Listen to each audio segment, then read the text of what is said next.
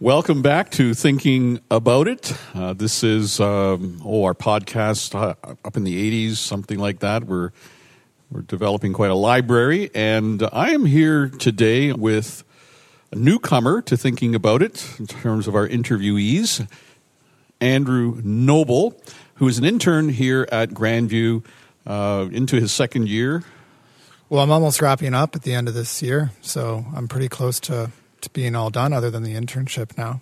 Okay, we want to talk about internships, the idea of young men, young women being um, helped in their ministry path by local churches has been around for a long time. I remember as an 18 year old, 19 year old, I was an intern in my church. They gave me 70 bucks a week or something and just bounced around. Wasn't really, in those days, wasn't really thought out, but I did things that were helpful but it's a little bit different now. And so, Andrew, we want to talk about your internship experience. You're a heritage student and uh, you're working with us. And I think every church is interested in internships, and uh, there's always a better way to do it. And so, I thought it would be good for our listeners just to hear some of the insights that you have.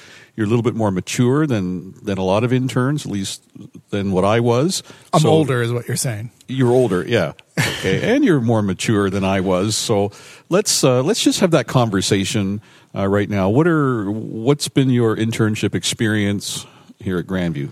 Well, it started with a quick email to Dr. Fowler, and then within a day, he had sent it to you and we were talking on the phone. Um, but yeah, obviously at Heritage, they have the mandate. If you're going to graduate with a Master's of Divinity, you gotta you got to do an internship. Dr. Barker actually told me years ago because I've been taking part time courses since 2012. So he told me years ago, you got to do your internship soon because people get to the end and then they leave it to the end. You got to do it soon. Well, I kept putting it off because I was very involved at the last church I was at. Um, but I wanted to get an experience at a different church. I'd been at a church for 10 years, um, a very small church, so it, there'd be benefit um, to, to learning in a different context with different leaders. Um, much larger church, obviously at Grandview with different resources like theologians on site. Um, yeah, so it's, it's it, that that led to reaching out to uh, to Dr. Fowler and then of course to you. So it's been a great year. Yeah, and uh, we try. Most churches will try to compensate interns. It's it's just uh, something to be fair. Um, we were already maxed out. You came and you said you really, uh, for for reasons that are your own, uh, you you didn't need the income, uh, although you're certainly worthy of it. And so uh, we were in a position where our internship budget was already maxed out. And so he said, hey, if this guy wants to be an intern on his dime, uh, we we had that conversation and uh, we worked it out, and you you entered into our internship relationship. Well, if you want to be a pastor, um, I think it's you know you desire a noble task. I love that verse because it has my last name in it, but you know, it's something that you want to do regardless of the title or regardless of the pay. So, I, and I think in the context of Canadian ministry, there are churches who don't have the money to pay their pastors well, um, let alone mm-hmm. interns. Mm-hmm, mm-hmm. And so, in just the reality of, of the circumstances, um, that's even 10 years ago, or when I was 19, so 13 years ago, I was interested in going into ministry, but mm-hmm. I also wanted to, you know, go into ministry well and still have an employable skill. So I worked for 10 years, which obviously helps financially to, to take a couple years, you know, mm-hmm. unpaid perhaps to, to be an intern. Um, yeah, the thing I liked about your letter, I think it was you who said, you'll do anything, even get coffee. I thought I like that spirit. I mean, internship is more than that, but uh, I, I like that attitude. And so I don't know that you've ever got coffee in your year here, but what are some of the things, uh, just share with our listeners, um, meaningful internship experiences that you've had here? Well, there's been a there's been multiple. Obviously, every Tuesday to have the intern chats that we do. That started on Zoom when it was super lockdown mode, um, but those are super helpful conversations. And you didn't just take the approach of let's just chat about something, which is good. Sometimes you bring, hey, here's something the elders are talking about. Let's chat about that, which is always interesting to have the thrill of the conversation without the burden of responsibility to make it.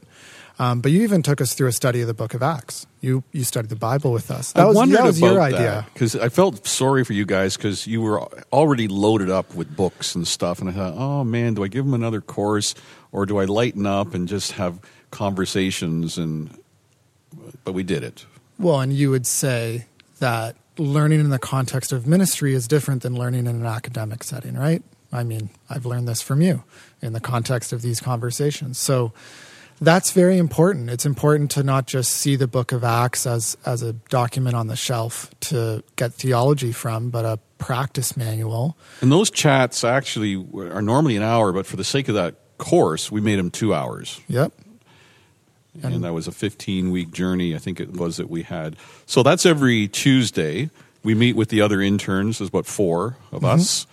Count Nadala, I don't know, could be five, yeah, and then on the Thursdays, it became a consistent practice. You would meet with the chair of the elders. So obviously at Grandview, you have the lead pastor yourself, and then Jim at that time was the chair of the elders, and you'd meet up pretty consistently on Thursdays. And you just said, "Oh, come to that, Andrew." And I said to myself, yeah. "Really?"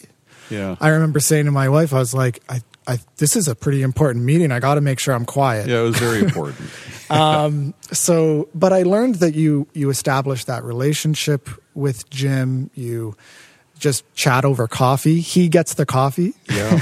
so you're not sending the intern to do it. He kept offering to bring coffee to me, which was also instructive. This is part of the internship process. Yeah. And I didn't get that men. when I was an intern. And I thought it would be good for you because Jim and I will have those conversations about um, how do we set the agenda for the elders? What are some burdens that I have, some concerns? Uh, and how do we deal with it? And I thought, man, those are delicate conversations. And to be honest, um, some you didn't hear everything, but yeah, of course. You, but a lot of it, you you got the sense that here's how a pastor and an el- and an elder chairman work together. Mm-hmm. And seeing a and seeing a great model of that, and even the model of of leadership that Jim is. Um, and then we started working on projects together. So first principles, you you assigned that to me, knowing my interest. I mean, there was a couple conversations we had early on with Jacob and others about right. what what's Andrew going to get up to here. But there was a real project and a burden of our our ministry of of teaching people the first principles of Scripture. So that became something that almost every week we are talking about. Right, that. which for the sake of our listeners, First Principles is a curriculum, for lack of a better word, that seeks to establish believers in the elementary paradigms or the ways of thinking. Um, so we were doing that. In fact, Jim helped set that up. But with your project management background, which was very impressive when I read your resume, I thought, I mean, this is a no brainer. So we just gave that over to you. It said, manage this. The first principles ministry. It's training, it's administration, it's promotion, and that's been your project. Mm-hmm. Yeah, and of of course, with guidance from you and Jim, because I didn't know that much about it, it it became a collaborative effort. And then all of a sudden, Wendy got involved on this idea of, well, what if it was easier for people to reflect on the first principles and see how they're doing. And then that led down. And that, that's my passion is helping people you know disciple one another not just happening mm-hmm. at church events big central events but what about in the day-to-day in life and in mentorship relationships? Um, and so that, that so you're so you're leading that but you're kind of new to that whole curriculum.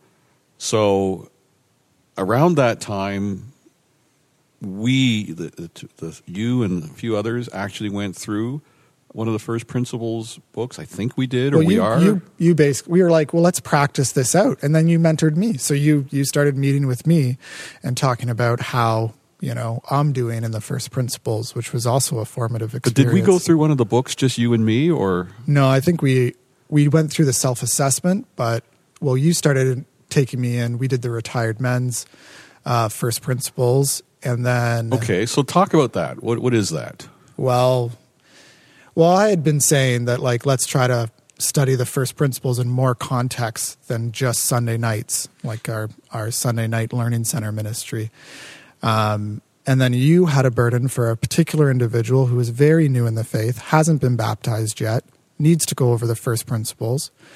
And so you said well let's start let's start doing this. And so I say, great, I'll help advertise. You might know some people, I might know some people in the church that we can tap on the shoulder. And now we're meeting every Thursday mornings on a, at a time that's very convenient for me as Mm-hmm. as a guy with two young kids. To meet at 9 a.m. is great. Right. Retired men, they don't need to be there anywhere at 9 a.m. normally, so they can join us. And that's that's been every week for the past, I don't know, 18, 19 weeks now. Right, so one of the, one of the things I was concerned about you coming on is that you don't just lead stuff and administrate stuff, but you get into the weeds. Mm-hmm. So you're you're really discipling real people, not just talking about it.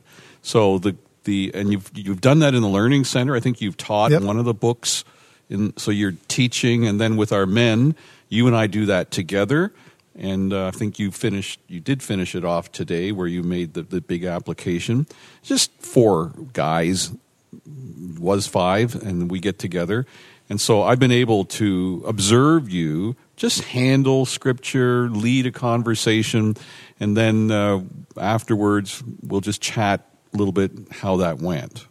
which is huge because so often in mentoring relationships, it's only in a coffee shop, it's Mm-hmm. not in the reality. So doing it with you and doing it over time. And then, yeah, when you like any tip you give, whether because you've given me a lot of positive feedback as well as correction, so then it it helps guide me. Like, uh, In fact, today I, g- I gave a little tip too. I told you not to be something. What was it I said? Just so half an hour theoretical. What? theoretical or academic or something. I You said it in a way that that. was trying to compliment you at the same time warn you Yes. not to be too fuzzy and, and academic. Oh, vague or ambiguous. Vague, yeah, vague, and then you get to the point. So sometimes that's what I gotta say, and you, you heard that. Okay, one more thing. We got three minutes left. Preaching. Mm-hmm. Is that going to happen? Is that important? Is did you you took a course of preaching at Heritage? So where are you at with preaching? I love the idea of it. Who knows if God has gifted me and will provide that type of opportunity. Um, and, and as I said earlier, like regardless of the title or the role, you can be teaching people in all of life. You can you can preach using words in all other places. But yes, there's something unique about the Sunday morning. You have me preaching in a week and a half. We just spent about half an hour or more going again over the sermon, probably the 3rd time we've discussed it together. So lots of an, an iterative process. Um, and uh, yeah, we'll see how that goes. In some ways, it feels like this big deal because it's the capstone of the entire internship. But in other ways, it's it's just the role of But it's a big, being a it's pastor big and getting that process here because you you had to get your outline done Mm-hmm. by a certain date, so it gets because it gets published. Then there's also life group study questions which have to be written up. I don't know that you need to do that though, because well, Wendy and I talked, so she, I'll, I'm on it. okay, so that means you get questions and you give context and answers to the questions. And then there's something that's got to go on our social media. So there's a domino effect. And so you've been through that whole process. It's not just pre- preparing a sermon, but you got to cooperate with everything else here. Well, and that's been a learning experience in and of itself. There's in a big church, there's different things that need to be in place, and um, which gives an opportunity for innovation. I think that's one of the more surprising things that Grandview is quite open to trying new things and and making sure we're following God in every sort of way. And you can do a small ministry here and there, um, but but yeah, it's it's definitely more work. Well, Andrew Noble, uh, we are really enjoying um, your internship here. I've been glad to get to know you. You've added something to our conversations. We're looking at another year of, right? Is it another year? Well, I'll, I'm happy to stick around indefinitely. You're so here, I'll- but the program properly ends. right now, really at Almost the now. at the end of January. So, Yeah, but you're already here. I can't. I need you. well, I You're- want to keep helping out. Don't go. I- and and and thank you to say it publicly, and I know others would say this too. That you take an interest in interns. You take an in, an interest in the future of the church. And it's very easy as a lead pastor who needs to preach as much as you do and lead as many people as you do. So thank you for uh, taking the time and me. My pleasure. On that note, uh, we'll have to sign off. Thank you for listening to us. Until next time, I'm Bob McGregor, and this is This is uh, thinking about it. with Andrew Noble. That's me. Okay, bye bye. Thank you.